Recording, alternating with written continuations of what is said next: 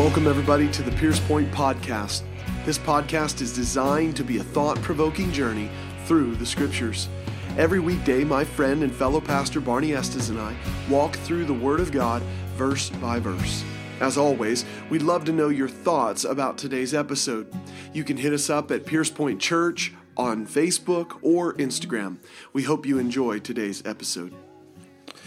Well, here we are, two chapters away from this long journey that we've taken through the Gospel of Luke. And I'm excited about it because, not because of the particular story in view, it's a painful story, the crucifixion of Jesus, but uh, it is really amazing to walk through and to know that day by day we have. Um, we have taken a very detailed study, detailed step by step process through the entire gospel. And Lord willing, we're going to keep doing this through every uh, every book, and we'll we'll learn more and more as we go. And as we roll out of Luke, we're going to roll right into the book of Acts. And I can't wait to get into the hot water. We're about to get into that. But anyway, just, just my thoughts there. So we're going to start in chapter uh, 23, which is Jesus before Pilate. So, what stands out to you, sir? Well, I think we're about to see this drama again unfold here that is uh, uh, quite unlike. You couldn't make this stuff up. I mean, it is, uh, we see a, a, a lot of uh, uh, drama that's related to all of the things that, that, the, that the Romans are doing and the things that the, that the Jewish leadership are doing. And so much of it was uh, seemingly uh, incorrect uh, and outright illegal uh, against their own law. So we're going to see that, that that that continues through this whole crucifixion and the hearings and all of the standing before the standing before the uh, officials and that. Yeah. So we're about to see that that's playing out exactly the same. Yes, I think if we if we put this all uh, in the right perspective, we have to understand that these people have never been able to find something truly against Jesus. They're looking for something to blame him for. They want to. Uh, they want him out of the picture. He is causing a great disturbance for them and their way of life and all of these things, but they're looking for a way to blame him, to accuse him of something. They can't find it. In the very uh, last chapter, he he simply says to them when they ask the question, "Are you the Son of God?" This is the high priest who's asking this question, "Are you the Son of God?" And he answers them and says, "Yes, I am." And their response is, "What further need of any testimony do we need? Uh, we we've heard it from his mouth." But what they do next is still astounding because they don't trump him up on blasphemy charges.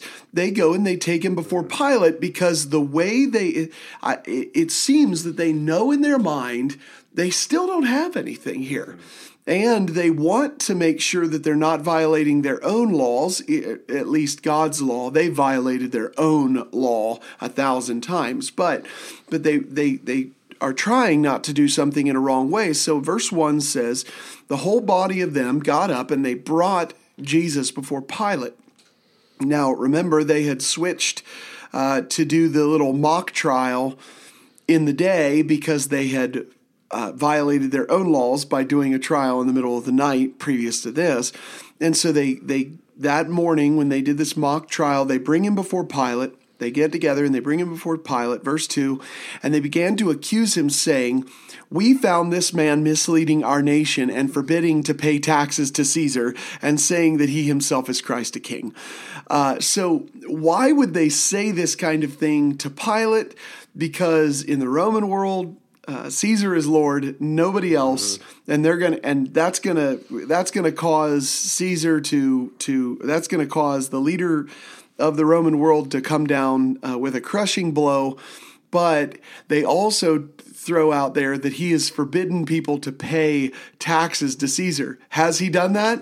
Absolutely not. So even in this, they don't say he has violated our blasphemy laws and he needs to be killed. They don't even go there. Mm-hmm. They they go right to this mm-hmm. Roman issue. I think they're playing to the whole part of what Pilate uh, could do for them. So, for first of all, they know that they can't execute a criminal. The Roman government absolutely disallowed the Jews from executing anybody. That they they couldn't do it. So, so the religious leaders they they appeal to Pontius Pilate, who was the Roman governor over that region of Judea.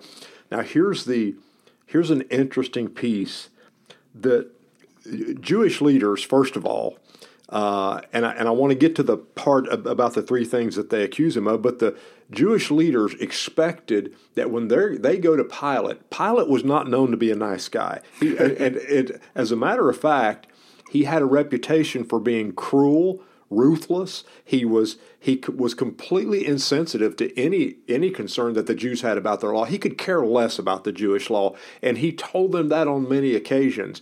And and and he didn't care about Christianity. Obviously, that wasn't a thing even then. But he did not care about any any of those uh, uh, ceremonies or laws that they had. So they felt like that they would get him to say, "This guy's not very nice anyway. He's just going to want to get Jesus out of the way for them." So they, you're exactly right. They they they come up with three three different things. They actually thought that Pilate would say, "Yep, he needs to die. Done." And, and that's not what ha- what happened at all. So they come up to him and they say, now to seal the deal, they use three things. They said that first of all, we found he was kind of misleading the nation, kind of a revolutionary, a rabble rouser, and just untrue, completely untrue, wasn't misleading the nation. They were alluding to the Roman government, is what they were alluding to. That he knew they knew that that that Pilate could care less about what what he was doing to the Jews. He he didn't care about that. Exactly. And then they said that he inciting people not to pay taxes to Caesar. We know from a couple of chapters back that he did exactly the opposite of that. He said, "Give to Caesar what is Caesar's." Exactly. And then the most startling one, I think, to me was that they claimed that Jesus, uh, they, they said that Jesus was claiming to be a king in opposition to Caesar of all things. Yeah. Just couldn't have been more uh, trumped up, made up uh, situation that, that none of it was true. So, and then Pilate startles them, though, with what he does. He doesn't condemn him to death right yes, then. Absolutely. So just confirming the uh, the component that Pilate is the one who has the only authority to exercise capital punishment. We don't just find this from historical understanding. We find this, or from extra biblical historical understanding, we find it from the biblical understanding itself as it stands as a, as a testimony of historical evidence. In John 18 31, it said, So Pilate said to them, Take him yourselves and judge him according to your law. The Jews said to him, We are not permitted to put anyone to death. Why did they come to Pilate? It's back to the, the, the way we led this off. The reality is they had their own blasphemy laws. They couldn't pull, pull this one out. They couldn't do what they needed to do, and they weren't permitted to put anybody to death. To death. They had a bloodlust. They wanted him gone. It wasn't enough to just put him away. So they bring him to the one who actually can kill him. And so, so as you said really well, uh, they they bring it before him and they they lay it all out there, and it just doesn't kind of it just doesn't go the way they were anticipating it to go initially. Um, I, I, do think it's worth pointing out that that third accusation, right? We've got the misleading our nation, not true. Forbidding to pay taxes, exact opposite of that. Uh, and then third, this man is saying of himself that he himself is Christ the King importance about that third claim is that the term Christ is the term for Messiah, mm-hmm. which means they knew full well what he was claiming about mm-hmm. himself. As uh, many pastors and commentators have jokingly said, you know, Jesus isn't his first name and Christ his last name.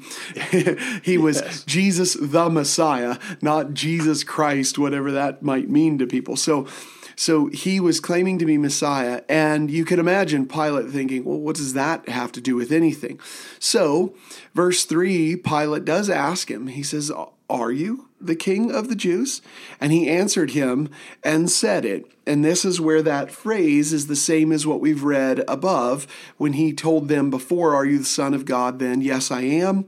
Same Greek phrase, just rendered in English, just a, a slight bit different. It is as you say. This is his response mm-hmm. to uh, to Pilate. I am, in fact, the king of the Jews. Now, why would Pilate not really be concerned much about that? They were already in control of the Jews. Yes. I don't care if you're king of uh, yeah. anything. I don't. I don't care. What, yeah, you can be king of Saturn. You're yeah. still under my jurisdiction and my authority. It doesn't. It doesn't change a thing. So, verse 4 Pilate said to the chief priests and to the crowds, I find no guilt in this man. Yeah. Okay, so, so what has just happened? Number one, he is in some way judged He's not trying to lead, uh, mislead a nation. Number two, he's not uh, dealt with anything with regard to taxes. And even if he is your king, what do I care? Exactly. You're still under my control. So amazing that that Pilate's response is, I got no yeah. guilt in this man. And and I I I, I read where a where a language scholar, so a Greek and Hebrew language scholar, this in verse three, where where he asked he asked Jesus, "Are you the King of the Jews?" Now, and and this I had to I had to study this a little bit because I didn't understand the the you in that sentence. Are you is in the emphatic posi- position. So it would read. He would have said, "You the King of the Jews." Mm-hmm. He would have looked at Jesus and said, "You know, you." You? And, and and and I think that fits with what he said. He did. He saw no, uh, nothing, as you've said, nothing that would concern him about uh, anything having to do with the Romans or the government of Rome. He was like, "This is this." You you know you mentioned John. This is you. You guys should have just taken him out and taken care of him yourself. He would have probably turned and looked the other way. A lot of scholars thought that he was offering them a, a bone, if you will, to say, hey, why don't you go out and kill him. We don't care what you do with these people. right. Plus they're they're of no consequence yes. to us. This this was I mean, let's let's just say we go down the path of of what some commentators say and that is that Pilate actually ignores the first two accusations. Some commentators believe that Pilate is simply ignoring the uh, leading a nation astray and and telling people not to pay taxes. Let's say that that's actually what happened. There was so little effect to those two accusations. So uh, there was no evidence of them, or so little evidence of them that Pilate thinks that they're not worth acknowledging. Mm-hmm. So none of this stuff. He is not afraid in uh, he's not afraid of Jesus. And there's ways he should be, but we'll find that out later. But there, he's not afraid of Jesus in this. He's not afraid of the Jews either. He just thinks this whole thing is a joke. Mm-hmm. He's like, just I there's I find no guilt in this man. Just off with you guys. Bye bye. Yeah. You know, find find another place to to to deal with your squabbles inside of this. So uh, his his actual phrase is, "I find no guilt in this man," but they kept on insisting, saying, "He stirs up the people." Teaching all over Judea, starting from Galilee, even as far as this place. When Pilate heard it, he asked whether the man was a Galilean. So there's obviously this mm. this really interesting challenge here about the about from being from Galilee. But it says, when he learned that he belonged to Herod's jurisdiction, which is really the heart of the Galilean issue, it's not just that Galileans were troublemakers. Yeah. There were rebellions. We've talked about this in the past. There were a lot of rebellions that seemed to come from Galilee. But more so, verse 7 seems to indicate what the real concern is. Knowing that he belonged to Herod's jurisdiction, he sent him to Herod, who himself also was in Jerusalem at that time. So let me just kind of tie some some loose ends together here. They're still not accusing him of anything against God's law. They they can't point the finger at Jesus, even though they said we've heard enough. he, you know, he's a blasphemer. We've heard enough. They can't do anything about any of this. And that is where they're afraid when they lose control over a situation. They know that Jesus' message is taking root. They know that it's transforming lives. They know that it's putting them out of business in many ways. What we're seeing here in a very interesting uh, parallel, we're seeing the same thing that happens to Paul when he starts dealing with the the goddess Artemis and, and all of these shrines that are uh, being built and these or these uh, these idols that are being built and that their trade is going under. These people's idolatry is beginning to be revealed. Mm-hmm. And they want they are so angry with Jesus they just want him gone, but in every bit of the accusation none of this is he's violated our laws. Mm-hmm. He has done what is wrong against our laws. Think about why this would matter now we're, we're going to see how this all unfolds, but why this would matter is that if Pilate wants to keep peace, but inside of the people he's leading or he's lording it over, there is unrest, he has a problem. Mm. And we're going to see that they turn it to that after a while, but it's all about being under unrest and they can't seem to show that there's genuine unrest, mm-hmm, mm-hmm. which leads me to this idea and tying all these loose ends together. It leads me to believe that the revolution that Jesus began didn't come with an attempt to overthrow anybody. Mm-hmm. It didn't come with an attempt to overthrow anybody. The problem is, it was.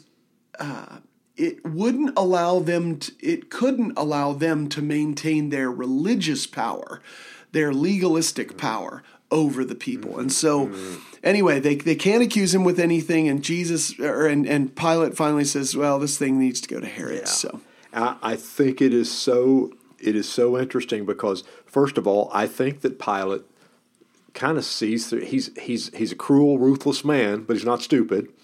He sees what they're trying to do. And but on the other hand, these these leaders, these these Jewish leaders were not stupid either and and I think you're exactly right when you alluded to the fact that they they knew that there would if if anybody stirs up the people and gets a Roman a, a Roman governor governor would certainly be concerned about someone stirring up a riot or c- causing an insurrection or, or, causing something where he had to get Roman troops involved. So, but in in verse five, when it, they it says they kept on insisting after Pilate had already said, I, don't find any fault, no guilt in this man. But they kept on insisting, saying, He stirs up the people, teaching all over Judea, starting from Galilee, even as far as this place. They were saying, Pilate, he's out of your jurisdiction, stirring up people, on, and it's leading right to your your your, your house. front door. Yep. And then, then, as you've said, when Pilate heard that he was a Galilean, he's like, okay, here's my opportunity to get him out of out, out of my hands and get him over into Herod. Now, there's this weird thing going on that we learn about between Herod and Pilate. Yes. They were it the I'm trying to remember where it was. I think it was. It was. I can't remember where where else. It may have been John or Acts. Maybe it's in John. I think it is in John that says that Pilate and Herod were were enemies until until Pilate sent Jesus to Herod, because Herod happened to be in, in Jerusalem at the time. The scripture, verse 7 says this. So there's this odd drama that's going on. And from that time on, they were friends. They, they were friends because it, it, this, this is just so much about the, the drama of the Jews trying to convince the Roman government that Jesus is doing something against them when they know good and well that the Roman government could care less what he does and could care less what they do. They just don't want a riot in their town. They don't want Roman troops having to come in and, and settle down an insurrection or a riot. This is this is uh, uh there's been movies made of this and it is it is but this is real life and you think about the kind of mindset that it took when some of these people, and keep in mind we we know that there were devout Jews that believed in in Jesus.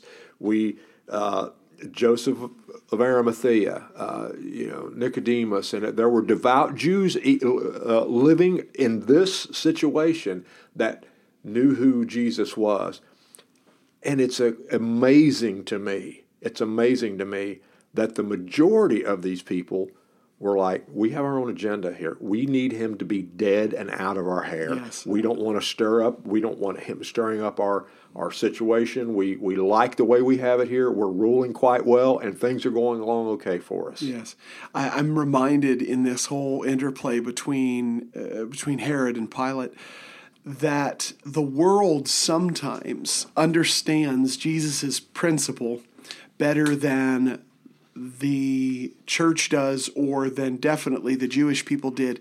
Jesus once said that a kingdom divided against itself cannot stand. Pilate knows this. Mm-hmm. Pilate knows that okay, there's a tension between he and Herod. There's there's something going on there.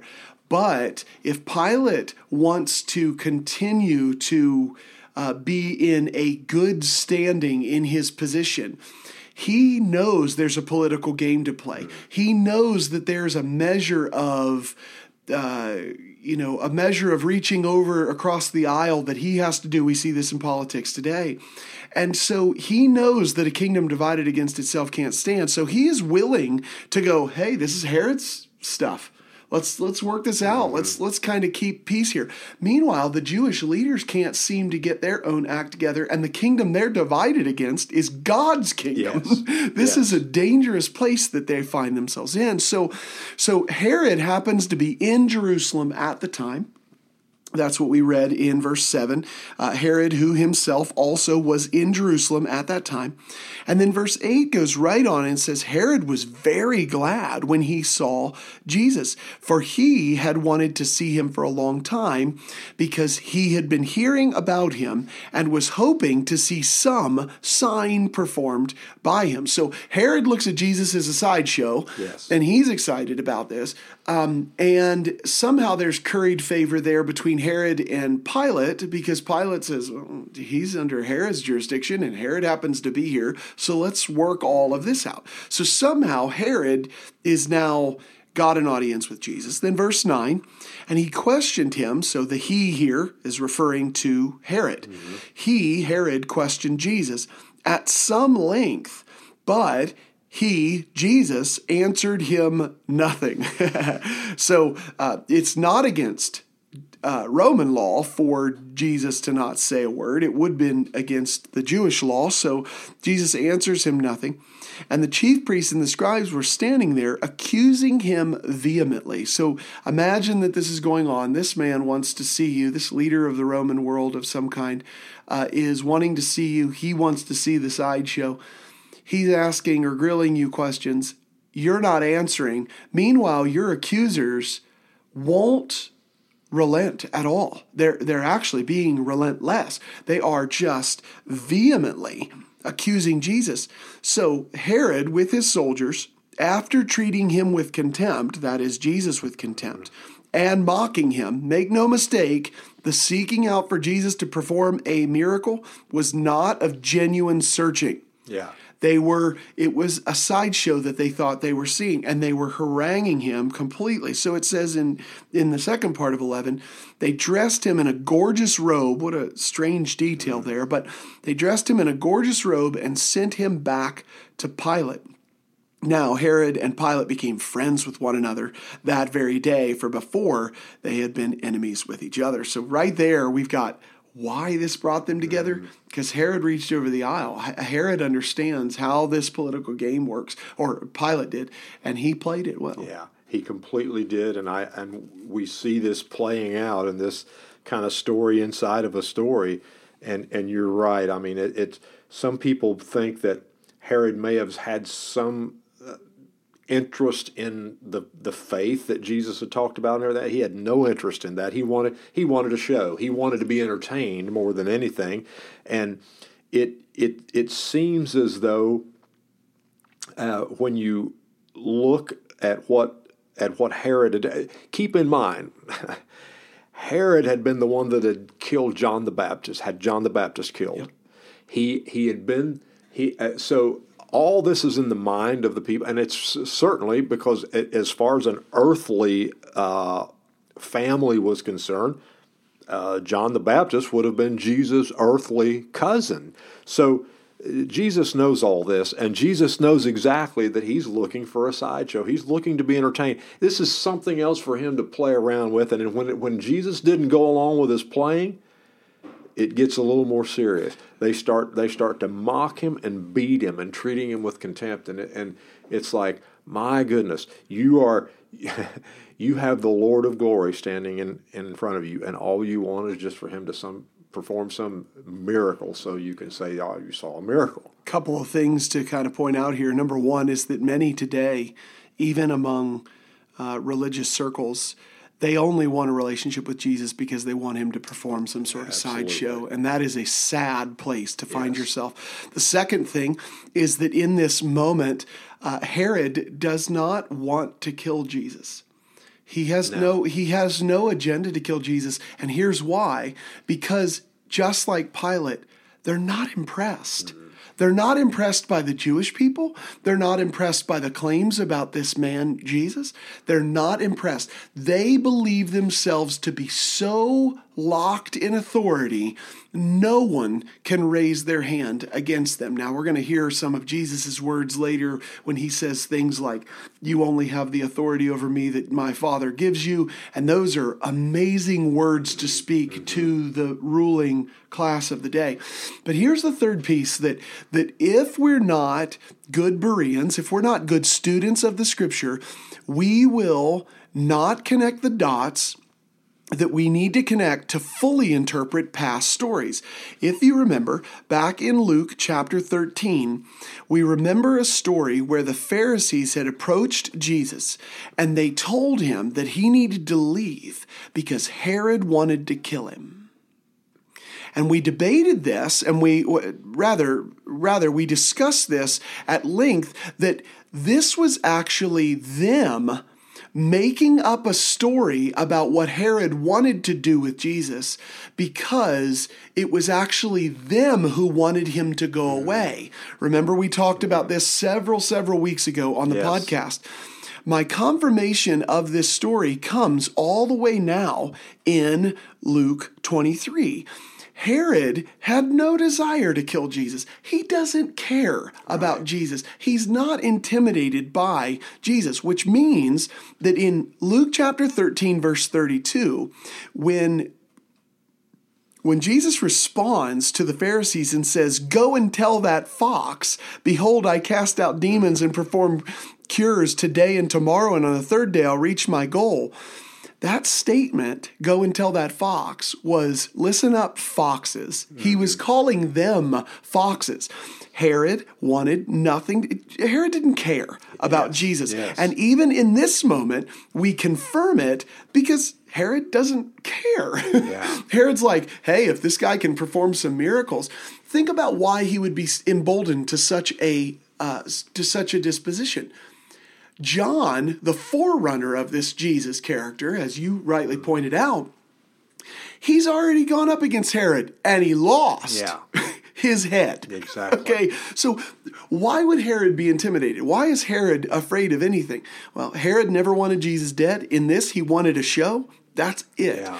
The truth that we reveal in this kind of in depth study is we reveal that the Pharisees were even willing to go to a point of lying to get Jesus to get out of their town so that the messages that he was preaching would go away. Mm-hmm because they were intimidated by him. Yeah. They they knew the people were siding with Jesus and they couldn't have it. So I just wanted to connect those That's dots awesome. because it is a fascinating connection if we're really really giving our heart to look at the words on the page. It doesn't take any level of education, it doesn't take a smart person, trust me when I say this. This is just looking at it and saying, "Wow, if I connect this with this, here's what I can logically conclude. Yes. Herod didn't yes. want him dead. Herod wanted to see a show. yeah, exactly. Every it seems that everyone here had some sort of weird type of agenda that they, you know, the the reli- religious leaders uh, somewhat feared Christ because of him upsetting their apple cart. Pilate he could he could have cared less. He just didn't want him. To, he just didn't want him to make him look bad. He's like, yeah, well, if I can play around, if I can mock him, and and Herod is the same way. Herod didn't take Jesus seriously. He could have cared less. He's mocking him. He's putting a robe on. He's actually making fun of the Jews at this point, you know. And they don't catch it. They don't even know that. It's just amazing to me because they all had some kind of odd, odd agenda, and that odd agenda leads them to doing whatever it takes to see that Jesus gets killed. Yes, that's just an amazing thing. It's just wow. Now, I I I've read commentators' uh, ideas on uh, this friendship that struck up between Herod and Pilate in this moment. And here, here is just my basic uh, nuts and bolts view of it. My basic view is that Pilate, what we have here basically is a king and a ruler, and the king and the ruler become. Uh, become close, they become friends, which they were once divided. And that is because one knows how to play the political game well and curry favor to his side. He knows how to win friends and influence people, if you will. But uh, many commentators have com- have said about this that the irony here is is really interesting. That even in Jesus's uh, trial and ultimate crucifixion, he brings reconciliation between world forces. Yeah. It, it, it just it is an interesting yes. idea that, that Jesus' cool, yeah. death is bringing people together in ways that no one foresaw. Uh, so very interesting. Yes. So we roll right from there into verse 13 and Pilate summoned the chief priests and the rulers and the people and said to them you brought this man to me as one who incites the people to rebellion, and behold, having examined him before you, I have found no guilt in this man regarding the charges which you make against him. Now, here's, here's the point that I wanted to draw out of these two verses. Those three accusations we saw above, according to verse 14, Pilate weighed all of them. Mm-hmm. So he mm-hmm. looked at all of them. He didn't see an insurrection or a rebellion big enough to worry about. He didn't find any bearing or any weight to the don't pay taxes piece, and he could care less if he thought himself the king of anybody. Yeah. He didn't care. But what we have expressly stated is, I have examined him before you. I have examined. I have found no guilt in this man regarding the charges which you make against mm-hmm. him. So I'm only examining the things you've said, and I don't find anything. No, nor has Herod, for he sent him back to us. And behold, nothing deserving death has been done by him. Therefore, I will punish him and release him. Mm-hmm. That's his mm-hmm. MO here. Yeah, that's exactly right. And it's it, either either one of these men could have had him killed quickly. Either one of these men. And and, and I I I love the fact that that uh, that in all of Pilate's rundown of everything, he knows, he seemingly knows, he has to be pretty detailed in saying, as you pointed out, I, have examined uh, all of the charges. I, have I've found no guilt in any of the things that you've charged him with. And neither has Herod, by the way. Neither has Herod. And, and uh, I, so I, I, do, I do find it interesting in verse 16 where he says, Therefore I will punish him and release him. So, what exactly were they punishing him for? So, when you think about what they're going to do to him, it, it was they were going to they were, he was going to get a, a scourging, and this was brutal. This many people didn't survive a Roman scourging, so I, I th- this was not a this wouldn't have been something you've done to an that you would do to an innocent man. Yeah. So they could have cared less. It's like, look, I, it was almost saying, uh, don't don't bring any of these things before me. We, we don't we don't want to deal with any of you, the issues between you and your religious laws and what you think about who your king is. I could care less about this. I, but he couldn't legally couldn't kill him for anything that the Jews had charged him with. Right. But he could still give him a scourging to the point of death, nearly. So I, I, Yeah. it's just amazing. So It's- so that that issue there, right in right in and of itself, is definitely a hotly contested issue. Uh, there were there were levels of people's beatings and punishments by the Jew uh, or by the Roman elite. Um, there are there are clearly those who look at this and say that is very clearly a Roman scourging, and that that killed people oftentimes. It's a fact. Um, there are others who say this was a this was a lesser uh, punishment. Here, regardless of which one it was, here's what I can conclude from this, from reading this. Although Rome is not intimidated by the Jews or this Jesus character and what he is claiming at this point in the story, here's what their thought is. This will teach everybody to mess with us. This will teach you to even, you're going to think, to, okay, if this really is a guy trying to cause insurrection, uh, this will be far worse than Daddy's SWAT. Okay, so he's not going to do this again, no matter who he is. Okay, and the intimidation factor goes up a notch. Not only do we have Herod dressing Jesus in a purple robe and then and then mocking him, but now we have Pilate saying, um, "We're going to paddle your king on his backside and send him back to you." They are as you as you so well put it earlier, they are mocking the Jewish people through and through. And they're too stupid to see Yeah, it. yeah. They're like, what's Yeah. what's the what is happening here? So they get really adamant about what is about to happen. They get really serious about this. And I think that begins to shift Pilate's mind. Mm-hmm. That begins to make him go, wait a second, what is going on here? I've just told them that I'm gonna I'm gonna punish him and I'm gonna return him. You're not gonna have a problem with this guy after we do what we do. That's what he's thinking, at least in in my uh, understanding of it. And yet, their their adamant, uh, pers- their persistence here is just unparalleled. So, verse 17 says, Now he was obliged to release to them at the feast one prisoner. And that, that term, obliged to, uh, he was actually required to. There was there was a thing, there was a deal that was struck between uh, Rome and uh, and Israel. So so he was he was in some ways obligated to do this and he would release that. But they cried out all together and this is a staggering thing. Mm. They cry out all together saying, "Away with this man Jesus." And release for us Barabbas. Okay, on the surface, we're like, away with, okay, big deal. Okay, but everybody there knew who Barabbas was. And verse 19 and on help us to understand. He was one who had been thrown into prison for an insurrection, mm-hmm. an actual insurrection. This is legally provable insurrection and a murder. made in the city and for murder. Yeah. So right there, that begins to cause you to pause and say, "W- w- "Hold on a second. What? Yeah. What? This guy? I have found this guy not guilty, and you want a found guilty man." I'm confused here. Yes. If I'm Pilate, I'm really scratching my head in this. I, Thoughts I, on that? I love that this this uh, verse number seventeen where he says he was obliged. Now scholars believe that this deal that was worked up that he was obliged to release to them at the feast, the Passover feast, one prisoner.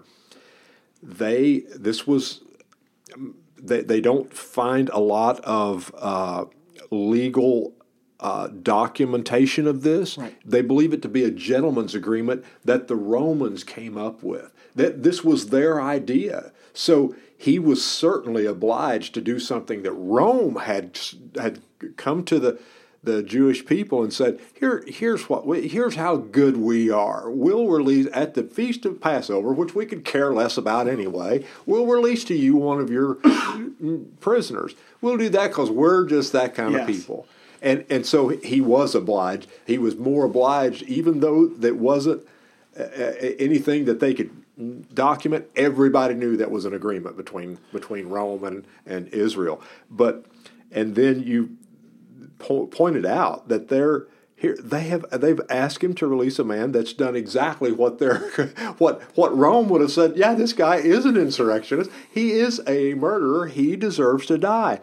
This, is. Uh, this is uh, this is a very interesting uh, drama that's going on. The, this this crowd that Pilate, uh, uh, uh whom Pilate was con- convinced that he could turn him back over, he could scourge him and turn him back over to them, and it was done. And as you said, it would be like, now don't don't bother us with your trivial concerns about who your king is. We don't care. Right. We don't care. But but but Pilate didn't Pilate knew that the worst thing that could happen that he get these Jews worked up or the people that were that were somewhat siding with Jesus at this point.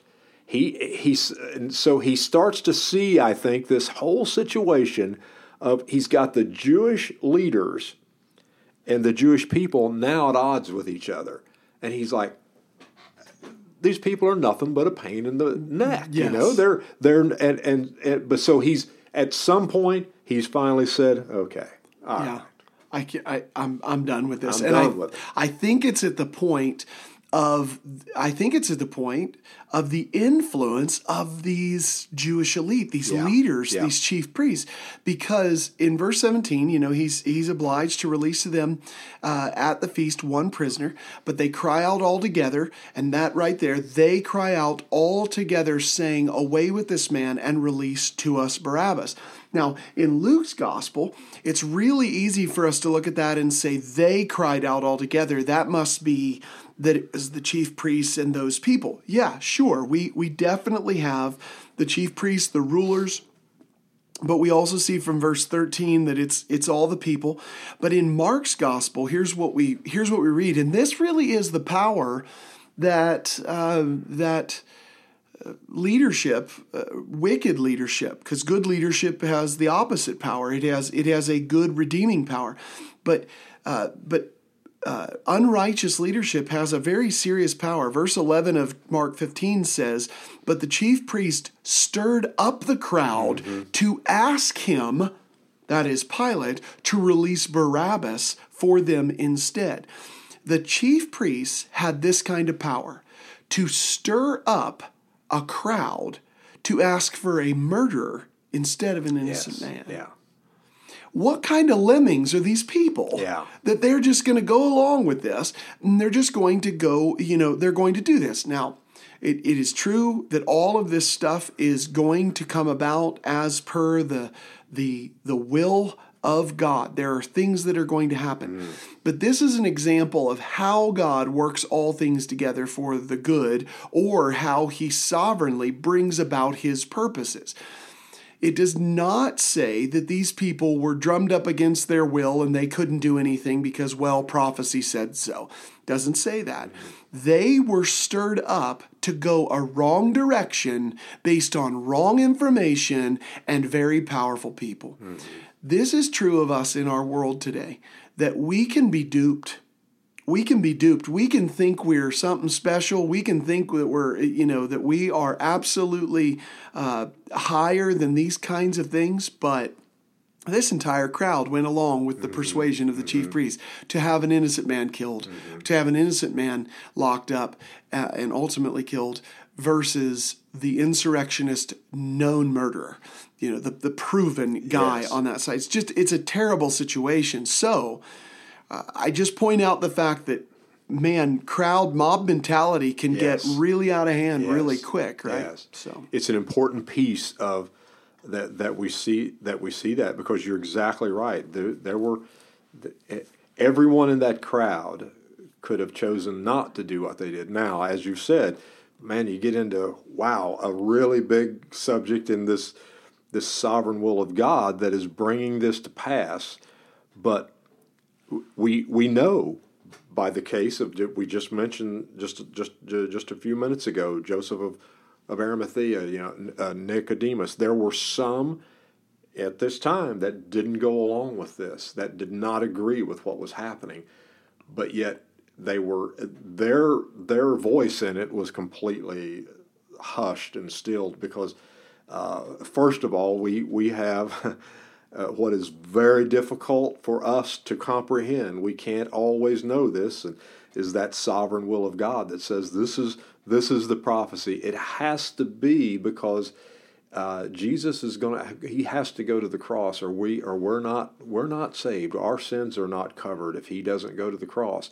However, uh, Jesus said many times, "Man, it, this is woe to those that that comes through." Yes. And Jesus himself knew that this was the sovereign will of God. He he, he knew it without doubt. Very hard, very Yeah. hard because it's my it, it just it brings up a lot of things in your mind that we that we look at and say, wow, this was a, a farce. It was just a ruse that these guys were doing, but yet God has wor- has worked this for our good for eons of time now. Yeah, just as a just kind of nuanced uh, conversation about the sovereignty of God and and uh, and prophecy fulfilled and things like this.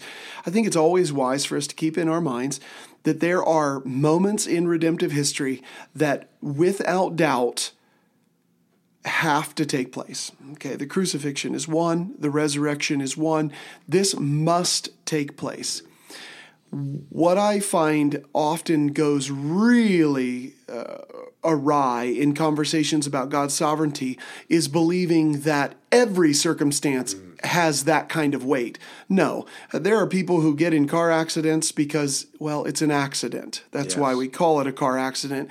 No matter what you might think about it, uh, people look at that and say there are there are definitely groups of people that say, you know, God brought about this to to to you know to do some greater good. You're getting into determinism now versus God working all things together for our good. Uh, there, there's a crossover there. There are things that have absolute no negotiation in them at all. God is going to do a thing.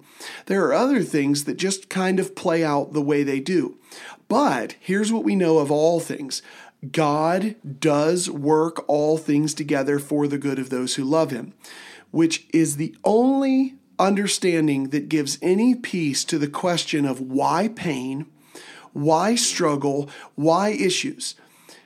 Why would be sin, but what is God is still working. Yes. Don't lose heart. You see, if if sin is the answer to why pain, and it is an answer to why pain, why suffering, why chaos, sin, that's fine. But unless there's a what, in other words, what's God's response to it, then I'm losing heart just the same. The what is that even though sin brings about or it, uh, enables some really wicked stuff to happen, God's promise is this He will bring it all together for the good of those who love Him. That that's a beautiful hope right Yes. there. Because when you're facing tra- uh, tragic times in your life and you're scratching your head and saying, why? The answer may just simply be that we live in a sinful and a fallen world. That won't comfort you. No.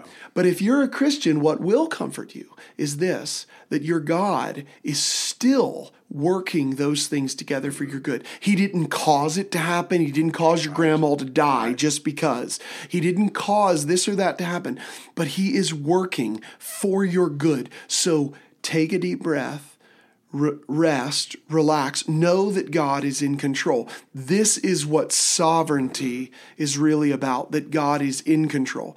There's a far difference between God being in control and God determining all things. Just make sure you know the difference. Mm. With the cross, it was determined. Make no mistake.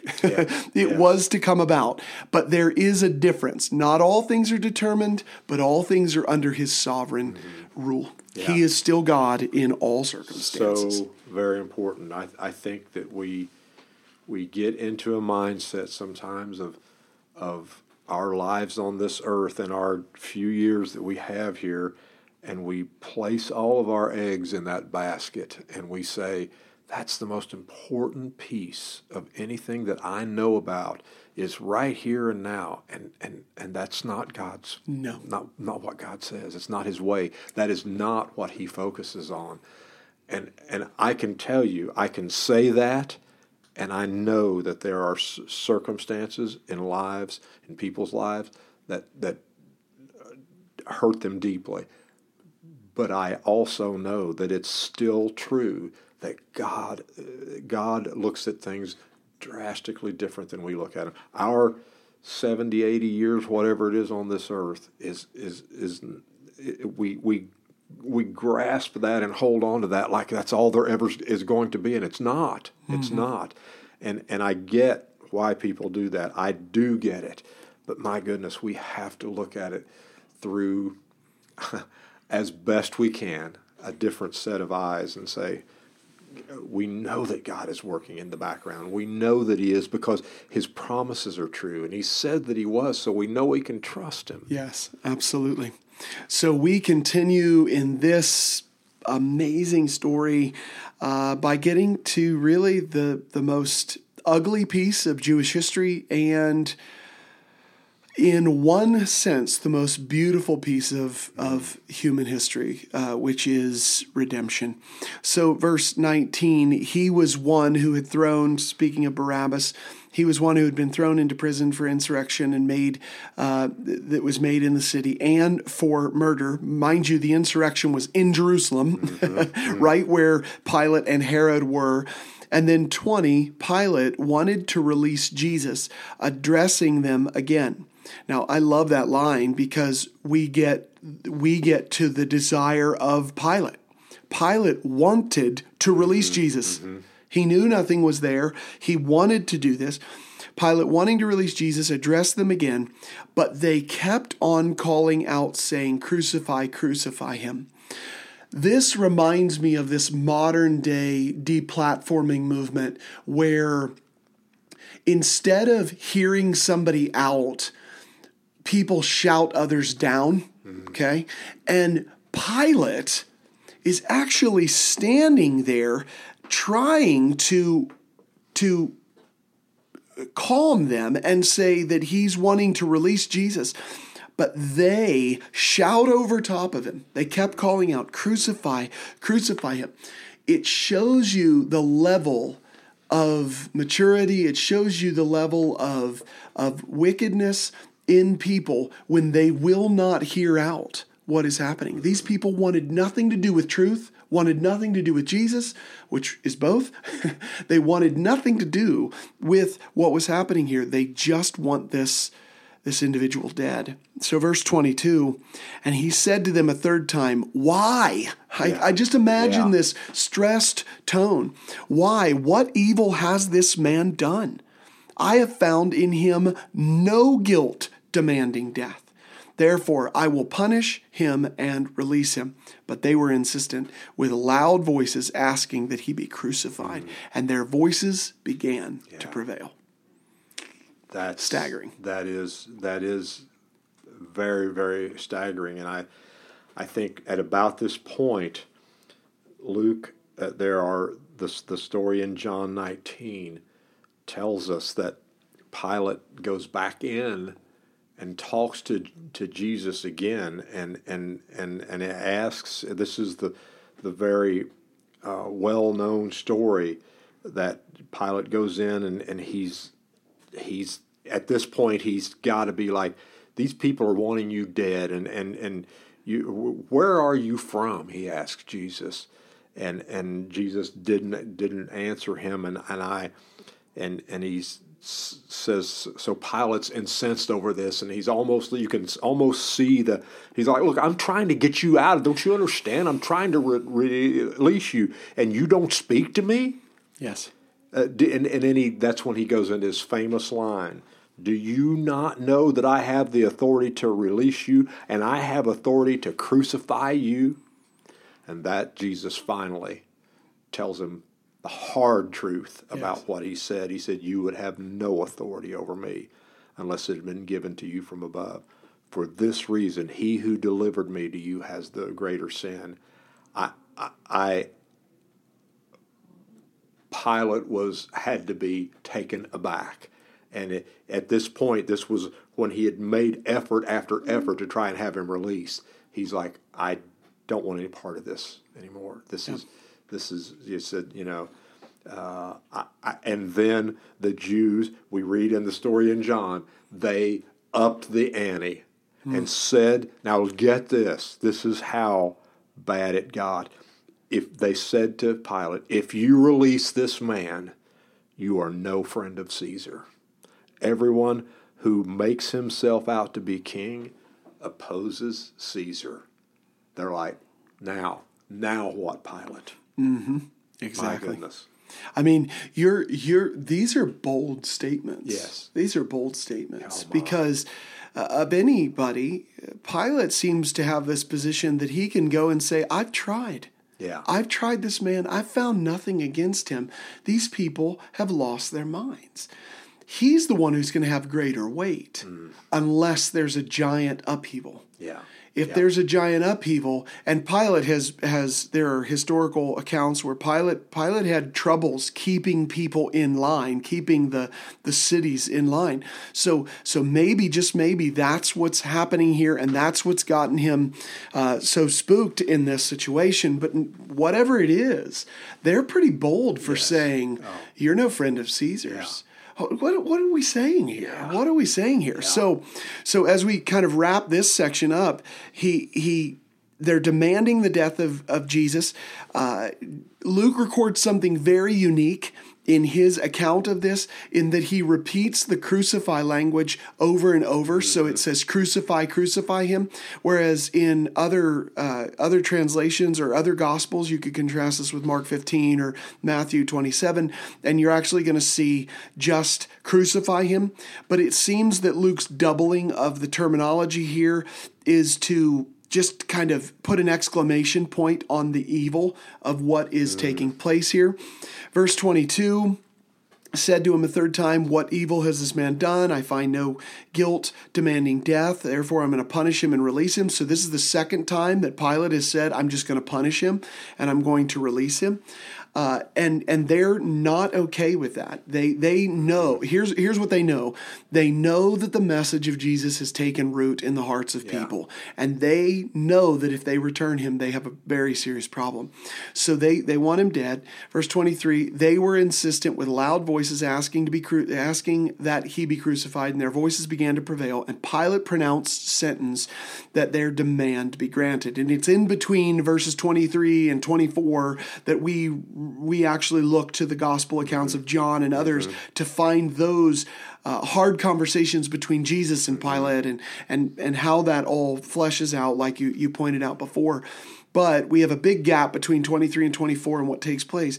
But Pilate pronounces the sentence that their demand be granted, and he released the man that they were asking for, who had been thrown into prison for insurrection uh, and murder, but he delivered Jesus to their will. And you just, ah, it just, it baffles the mind, the, the level of hatred that these people had gone to. So here's, here's how I would wrap it up uh, uh, in this section, and we'll pick up in verses 26 uh, on tomorrow. But I wrap it up by, by thinking back on the parable of the vineyard owner in which Jesus says the vineyard owner leases his field out and then he sends servant after servant to the people to gain a little bit of the the, the reward, the, a little bit of the produce that had come from the field.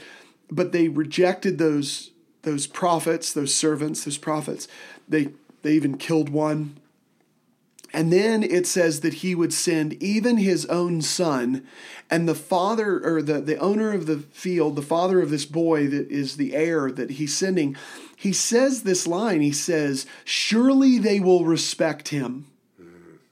That's what God foresees. He knows what's going to happen. I'm not suggesting that God didn't see it coming, but his intent was surely they'll respect my son. And this is the way they really treat his son. That to me, it it shows how off people were, how off the Jewish people were to the intended will of the Father.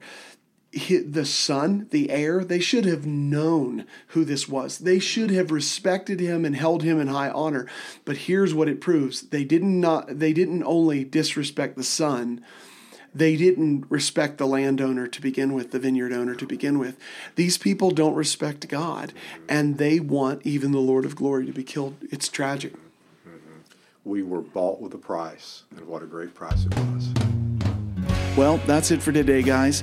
And if you would, please like and share this podcast with your friends. And finally, remember 2 Timothy 3:16 and 17. All scripture is inspired by God and profitable for teaching, for reproof, for correction, for training in righteousness, so that the man of God may be adequate, equipped for every good work.